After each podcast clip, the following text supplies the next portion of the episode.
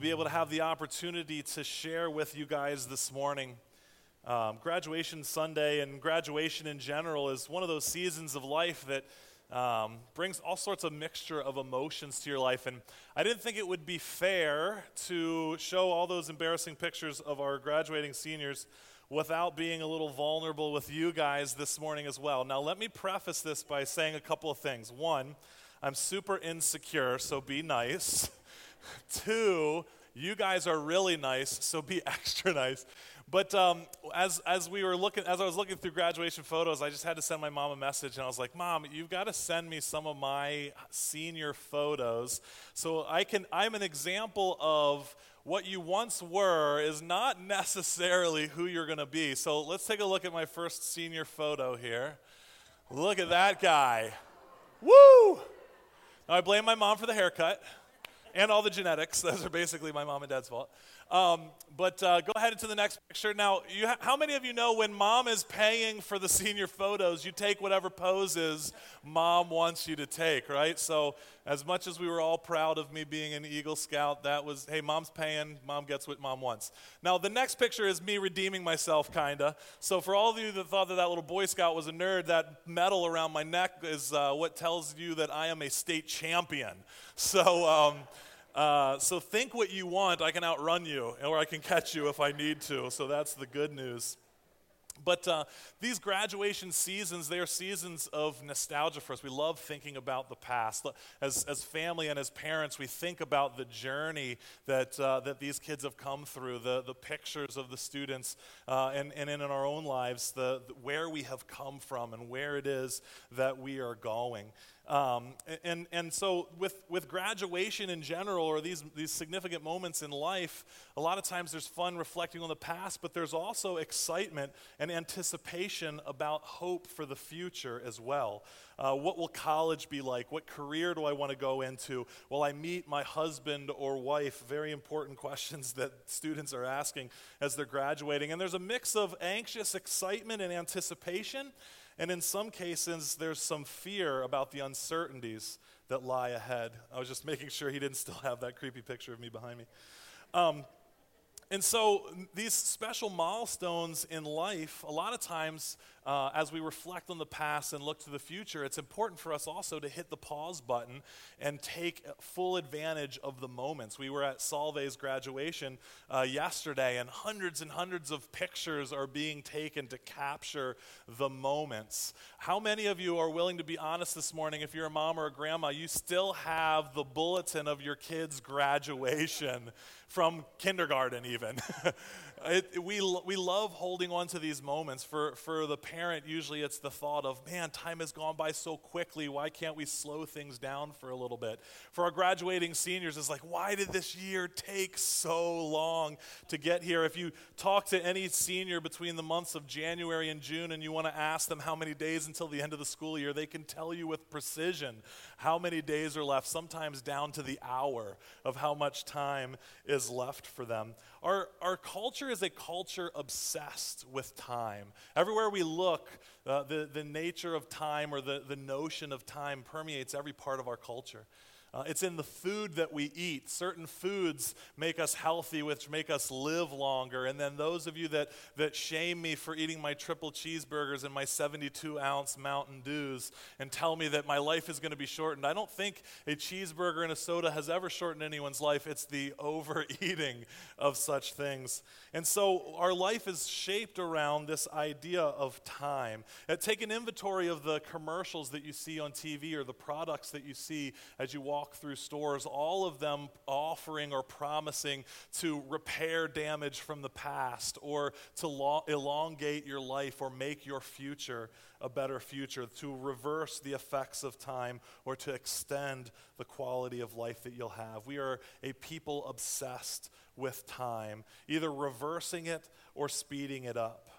And, and so for, for the graduates, there is this season of time, this moment of, of these new beginnings. But the reality is, regardless of your age, if you've already graduated or haven't graduated, life, there are these moments that pop up throughout our life on a regular basis. Maybe it's graduation. Maybe it's a new job or a new relationship. Maybe it's starting a family. Maybe it's becoming a grandparent or something as simple as hitting the reset button on the craziness of life. The truth is, we constantly live in this tension of how do I live my life in such a way that I'm aware of my past, I'm looking to the future, but I'm also fully present. Time itself is not the issue here. And in fact, the problem is sin. And many of you, if you've seen the, the title of my message here this morning, and if you've ever heard me speak before, you're like, oh, great, Mark is going to talk about the gospel again. My guess is he talks about Jesus and sin. And the reality is, yes, I'm going to talk about all those things. And you're like, well, that's the only thing he ever talks about. And the reality is, of course, that's the only thing I ever talk about because it's the only thing I need to constantly be reminded of. And it's the thing as believers in Christ, we need to constantly be reminding ourselves of the gospel. Many Christians believe that the gospel is the starting line for our faith and relationship with Christ, and that the gospel is that moment of salvation. And as soon as we've made that decision to follow Jesus, we leave the, spar- the starting line, and the gospel gets further behind us as we try to mature ourselves and develop ourselves, and we move away from the gospel. And we're like, all right, we're ready for like the big spiritual stuff. Like, give me fasting, give me like praying and healing for people, like casting out demons, raising people from the dead. Like, that's the stuff that we're interested interested in moving into. But the reality is, we never move away from the gospel. We don't move past the gospel, we grow in the gospel. And so, yes, this morning, unapologetically, I will be preaching to you about the gospel. And, and specifically, I want to take a look at the gospel and how the gospel impacts our past, our present, and our future. The truth is, the enemy, Satan, the destroyer of our lives, he loves to keep us obsessed about time. He loves to keep us obsessed about the, our past mistakes. If he succeeds, we will never see how God can heal us and give us a new purpose and plan for our future. Satan would love nothing more than to steal your hope of the future by reminding you of your failures from the past. But sometimes we make decisions in the present by ignoring our past and our future. And the present focused heart says, What do I want now? What will make me happy now? What will, what will feel good now? And sin deceives us with lies like, Don't worry about what happened last time, it'll be different this time. Or it whispers to us, Don't worry about the consequences, we can worry about those things later. As much as sin has affected our past, our present, and our future, I'm, I'm hoping to communicate clearly to you this morning that the gospel, and let me give you a definition of the gospel because I'm going to be saying it a lot this morning. And so, the clearest definition of the gospel is the good news about Jesus. The gospel is the good news about Jesus. It's the story of, of God sending his son Jesus to take care of the sin issue on earth by paying the penalty for our sins by death on the cross. And there is this amazing transaction that takes place that we're going to keep talking about this morning. And it's the good news about Jesus and what Jesus has done for us and what Jesus has done in us, and ultimately what Jesus will be doing to take care of sin. And so, the gospel, the good news about Jesus, has this profound impact on changing our past, changing our present, and changing our future. Let's take a look at a passage of scripture from Philippians. If you want to open up to the book of Philippians in chapter 1. The book of Philippians is written by a, a, man by the name of Paul, and he is in prison while he is writing this book. And he's writing to the church in Philippi. And this is a church that he has helped started. It's one that he's very passionate about. He loves the people there very much. And so he's always reminding the, the church in, in, in Philippi what does it look like to live out the gospel? What is Jesus doing in your lives? And so in Philippians chapter 1, we're going to take a look at verses 3 through 6. This is what it says.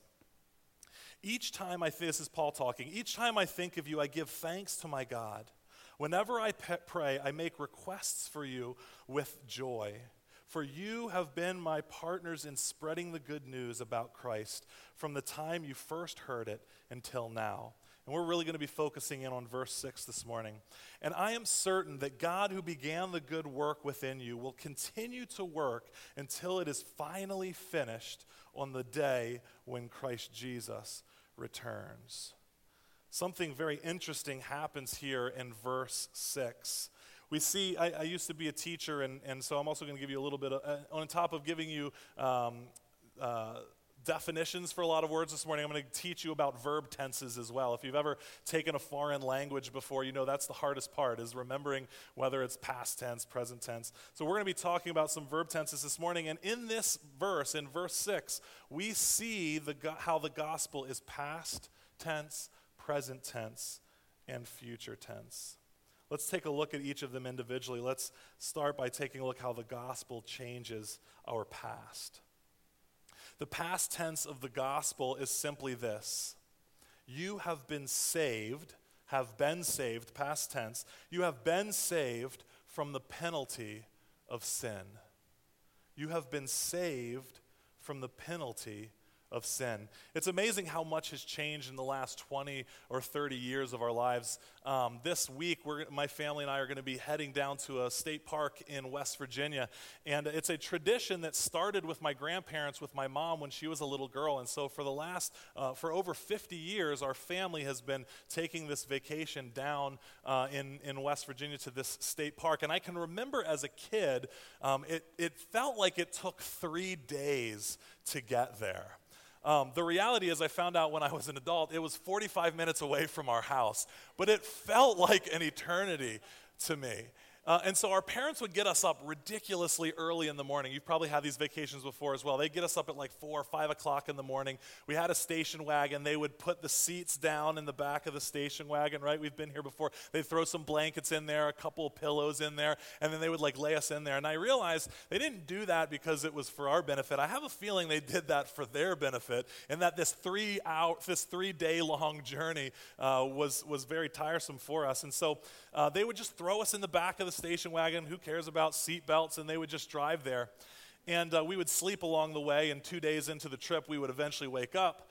And um, my brother and sister and I, we would play this game called No Bones in the back of the vehicle with all the seats down. And, and essentially, it's, it's is what it sounds like. You would pretend as if you didn't have any bones. I guess it would probably be no muscles because our bones did were still there. But you, had to, you would just have to let the car tossle you and turn you in whatever way that it did. And the roads to get back to the camp sometimes were kind of fun, windy, bumpy roads. And so we would just like lay as loose as possible and just let the car flop us around. And we'd smash our heads into the wheel well and we'd smash into the hump in the middle of the seat and we'd crack each other's heads open. But the first person that like controlled their body and moved would lose. And so we would play this game, no bones, um, wherever we went. It's amazing how much has changed in the last 20 or 30 years of our lives. In fact, it wasn't until 1982 that seatbelt laws existed at all.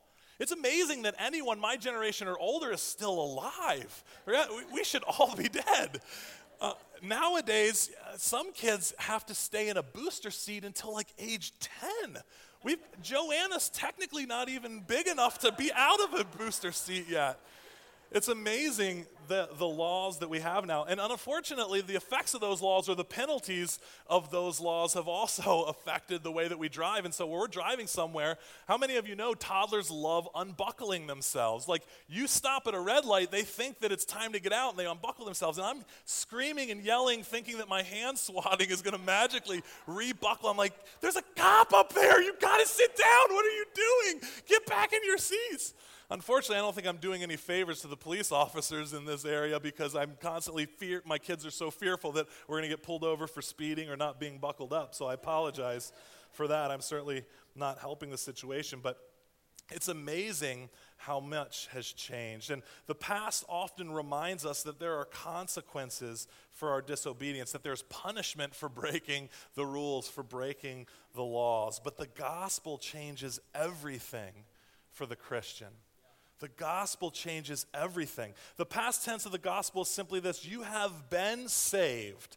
Past tense. You have been saved from the penalty of sin. The past tense happens at the moment of salvation. For those of you who have already made a decision to follow Jesus, this would refer to the moment where you repented of your sin and traded your life for Jesus' life. When you respond to God's grace, God's grace awakens our hearts to realize that we are a sinner in need of a Savior. The reality is, we don't even do this on our own. We aren't even able to do this ourselves. There's this, this big theological word called prevenient grace. And what prevenient grace is, the fact that the Holy Spirit is the one who has to make our hearts aware of the fact that we are sinners. Outside of God's grace, we're not even aware of how bad we are. And so God's Holy Spirit whispers to us and says, You need help. It says that you need to be saved. You are lost. And so it's through God's grace. And so what happens is we respond to God's grace by faith, and this supernatural transaction takes place. And God's Holy Spirit regenerates our hearts. One way of understanding this is that the Holy Spirit breathes life into your dead heart. The Bible doesn't say you were bad in your sin. It doesn't say you were naughty in your sin. It doesn't say you were wrong in your sins. It doesn't say you weren't good enough in your sins. The Bible says you were dead in your sins. You were dead in your sins. And so the Holy Spirit comes and breathes life into our dead hearts. And at that exact moment, you are fully and completely saved from the penalty of sin. We were dead in our sins, and so our heart needs to be brought back to life. It's like getting a death row sentence. Dead man walking, we don't even realize that we're already dead. And so something dramatic has to take place. If you were to die at that moment, you would be free from the penalty or the price of sin. So, what is that penalty? In Romans chapter 6, verse 23, the Bible tells us very clearly that the punishment for sin, the penalty for sin, is death. We have a death sentence. We are dead because of sin. We just don't know it yet. And not just physical death, but spiritual death, separation from God and from who He's created us to be. This whole process, the big theological word that has to do with the past tense nature of, of the gospel is the word justification. Let me give you the definition of justification. We're going to put it up here for you because it's a really long word. Um, if Ben will wake up, we'll put the, the word up here for you. So, justification, I'm sorry I spoke so long, Ben. Justification, this is the definition of justification. It is the act by which repentant sinners, so sinners who have repented, makes sense, the act by which repentant sinners are declared and treated righteous, which means we are approved and accepted. That we are treated, uh, we are declared and treated righteous by and before a holy God because of their faith alone in the person and work of Jesus on their behalf. Let me read that again. Justification is the act by which repentant sinners are declared and treated righteous by and before a holy God because of their faith alone in the person and the work of Jesus on their behalf. Now, I'm teaching you about verb tenses, and then I give you this terrible run on sentence, but all of it needs to be in there to clearly communicate the truth of what has happened at justification. There's two amazing words in there. Not only have we been declared righteous or approved and accepted, but we are also treated that way. It's one thing to say, Yes, I forgive you. It's a different thing to treat someone like you forgive them. And God doesn't just declare that we are righteous, He treats us as we are righteous as well. You are made complete, right, you are made right in the eyes of God. Why? Because you are in Christ. He sees you as if you had lived the life of Jesus. How amazing is that? He doesn't see me as the best version of Mark, or he doesn't even see me as a really as, as, the best possible outcome for my life. He doesn't see you as the best versions of yourself. He sees you as his dearly loved son. And he sees you with the perfect record of Jesus. 2 Corinthians 5:17 gives us this great hope. It says, "Anyone who belongs in Christ has become a new person. The old life is gone and the new life has begun." What fantastic news. Now, it might not always feel that way, right? Sometimes the old man or the old woman in our life, like a zombie, comes back to life from time to time. But what I want you to understand is, as far as your status before God is concerned, you are fully and completely accepted by the Father, and you have been saved from the penalty of sin. So, the past tense uh, of sin, let's talk about the present tense of, of, of the, I'm sorry, the past tense of the gospel. Let's talk about the present tense of the gospel of salvation. It says, You are being saved from the power of sin. Past tense says we have been saved from the penalty of sin. Present tense says you are being saved from the power of sin. The theological word that's used here is the word sanctification.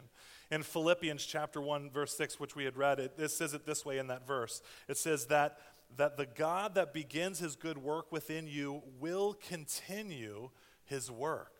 So God begins the work and he will continue the work in you. How many of you are thankful this morning that God is still continuing his work in you? That you are not finished yet. Yes, God wants us to be saved, but in salvation, He wants your lives to have purpose and significance. And the reality is, we want the same things as well.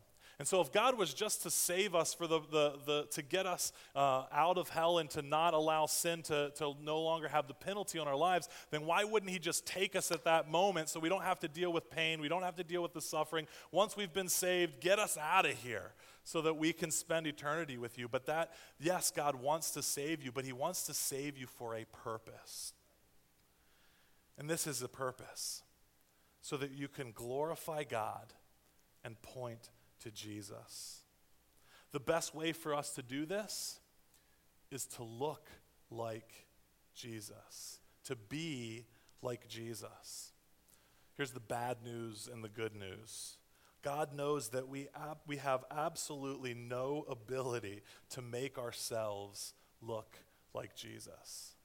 We can't do it. We can't make ourselves look like Jesus. In fact, we don't even have the right materials to build a life that looks like Jesus. The only way, therefore, when God justifies you, when he saves you and brings and breathes life into your heart, he immediately begins in you the lifelong process of sanctification. Let me give you the definition of sanctification. Sanctification is the continuing, sustaining work of the Holy Spirit in your life to make you look more and more like Jesus, to, to set you apart for God's purposes. Sanctification literally means set apart. And so, what God is doing is He's making you look and act more and more like Jesus so that you can be set apart for His purposes. His purposes are to glorify God and to point people to Jesus. Sanctification is the present tense, or if you're an English major, it is the present progressive tense of the gospel. It is the ongoing process of the work of the gospel in our lives. It's the developing, the sharpening, the equipping, the refining phase of the gospel. Philippians chapter 2 verse 13 describes sanctification this way. For God is working in you the desire and the power to do what pleases Him. He is working in you the desire and the power to do what pleases Him. There's something crazy that we see in the wording, and the wording is very specific in here. Not only does God give us the power to do what pleases Him, but God is the one who has to give us the desire to want our lives to be changed. Not only can we not change our lives, we don't even want our lives to be changed. Our hearts are so wicked, our hearts are so broken, our hearts are so dark that there is nothing about our heart that even wants to be redeemed outside of God's amazing grace and redemptive work in our hearts and our lives. Justification, that was the past tense. That's an act. That was something that happened one time. Jesus dies on the cross. When we put our faith and our trust in Christ, we are made righteous. Our hearts are restored and redeemed, and that is an act that takes place. But sanctification is a process.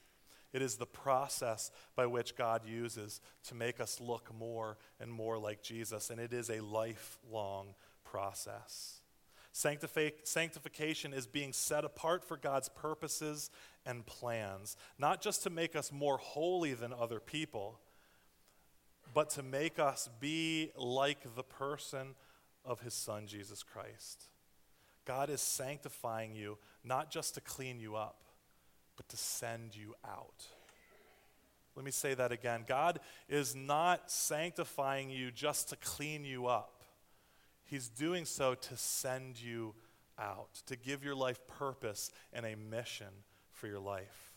The gospel teaches us that this is all done by God's grace. He initiates it, and from that moment forward, He works it out in our lives. In verse 6, it said, God began this good work. The Greek word there for, uh, for began is it's the first of many steps. The first of many steps. So he takes the first step, and he's also the one that works out the other steps as well. It's not like God, it's not like, uh, it's not like God saves us by his grace, but now we have to sanctify ourselves with our own self determination, our own effort, our own will.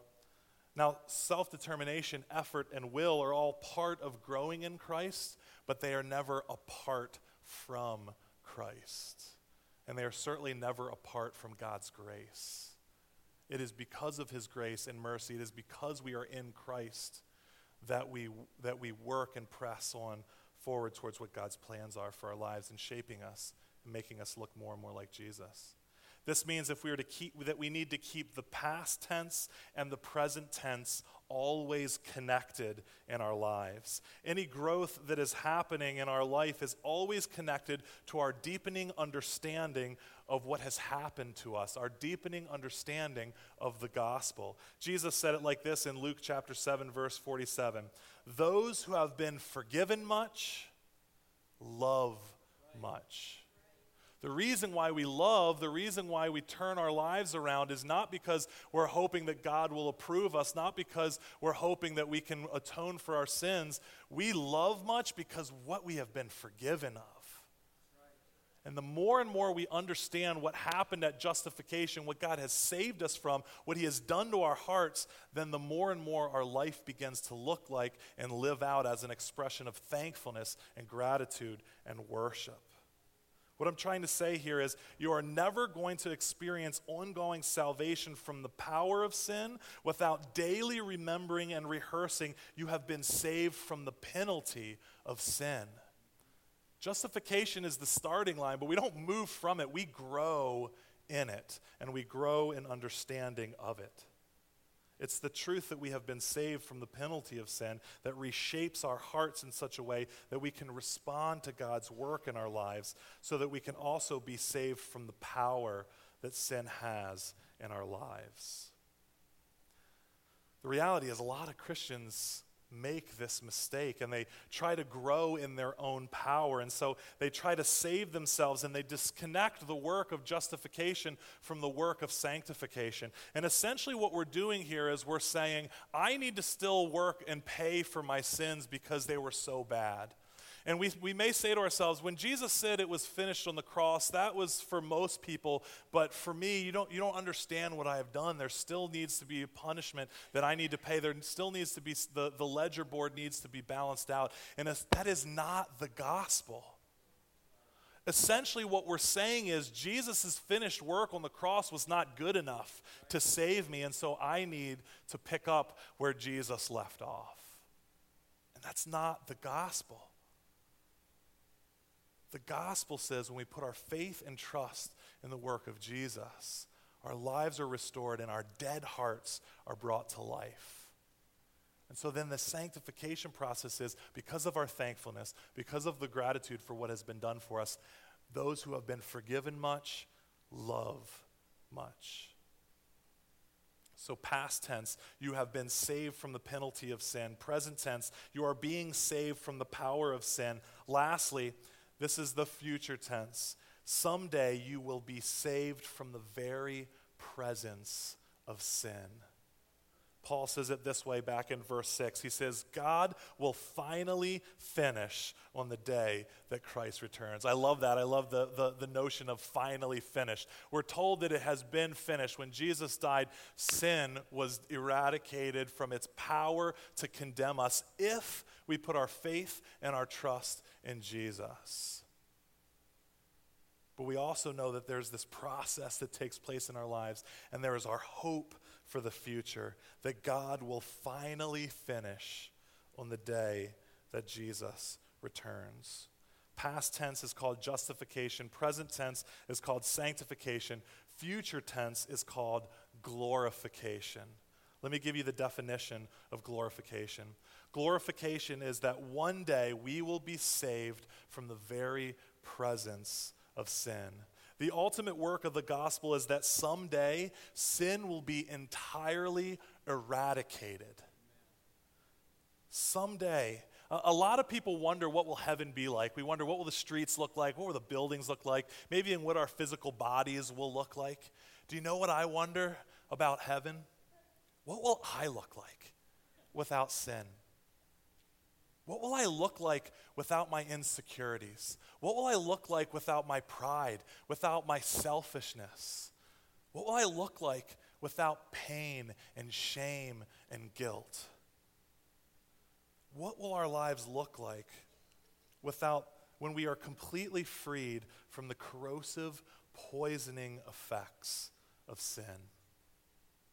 Glorification happens for everyone that has been saved by God's grace, grace, whether by death or when Jesus returns. When we meet the Savior face to face, we will be saved from the very presence of sin.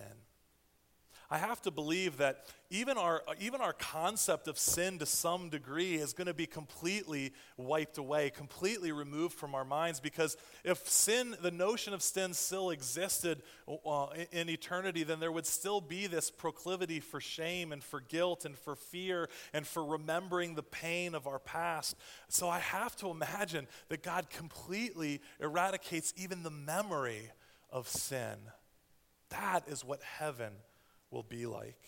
This means our broken bodies and our broken hearts will be redeemed and fully glorified in His presence. In Hebrews, it says it this way Hebrews 9, verses 27 through 28. And just as each person is destined to die once, and after that comes judgment, so also Christ died once for all time as a sacrifice to take away the sin of many people. He will come again not to deal with our sins, but to bring salvation to all who eagerly await him. God has already dealt with sin. The, the, the, the penalty and the power of sin has already been defeated. So it says he doesn't come back to deal with our sins. Those have already been taken care of for those who have put their faith in Christ. But he comes to bring salvation for those of us who eagerly await him. We are being saved from the, we have been saved from the penalty of sin. We are being saved from the power of sin, and someday you will be saved from the very presence of sin. The gospel changes our past, our present, and our future. We don't move on from the gospel, we grow deeper in affection and worship and love of the gospel message. So, what does this mean for us? Justification means that it frees us from our shame and our guilt. It frees us from our past and, and having to somehow pay for the penalty of our sins. A lot of Christians live this way, and, and basically, we're saying that what Jesus did was not good enough. How does sanctification change us? It changes our understanding that God is saving us from the power of sin. It helps us to endure and grow patient. It helps us when we take a look at the people on the left and the right of us to remember they are not finished yet either. And it helps us, hopefully, to have others recognize that in our lives as well. And glorification. Glorification gives us hope and strength that when we suffer, when we have loss, when the story doesn't end the way that it's supposed to. We remember the story doesn't end here. This is not the end of the story. Our hope is not for today, our hope is for tomorrow. And so, all the pain and all the frustration and, and, and all the guilt and all the whatever it is that is heaped on top of us is restored and redeemed fully. Maybe you've never surrendered your life to Jesus before, and, Today, I want you to take the opportunity to ask for forgiveness for your past and allow Jesus to be Lord of your life. Maybe you've placed your trust in Christ, but you're struggling to grow. Then we need to ask the Holy Spirit to continue the process of sanctification in your life. The Spirit will point our hearts to Christ and reshape our desires. Or maybe you just need to take a moment and imagine a picture of what the future will look like if you trusted God with your past and your present, what life would be like without sin and shame and suffering and hurt and pain. What great hope we have in knowing that someday God will make everything new. This includes you. Please bow your heads with me this morning. Father, we are thankful this morning that by the power of your Holy Spirit, by the work of your Son, Jesus Christ, that when we put our faith and our trust in you, when your, your grace reveals to our heart that we are sinners in need of a Savior, you have provided everything that we need for our dead hearts to come to life.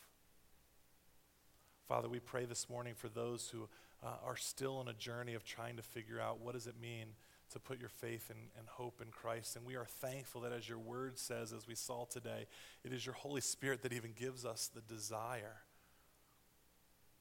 to have our lives transformed.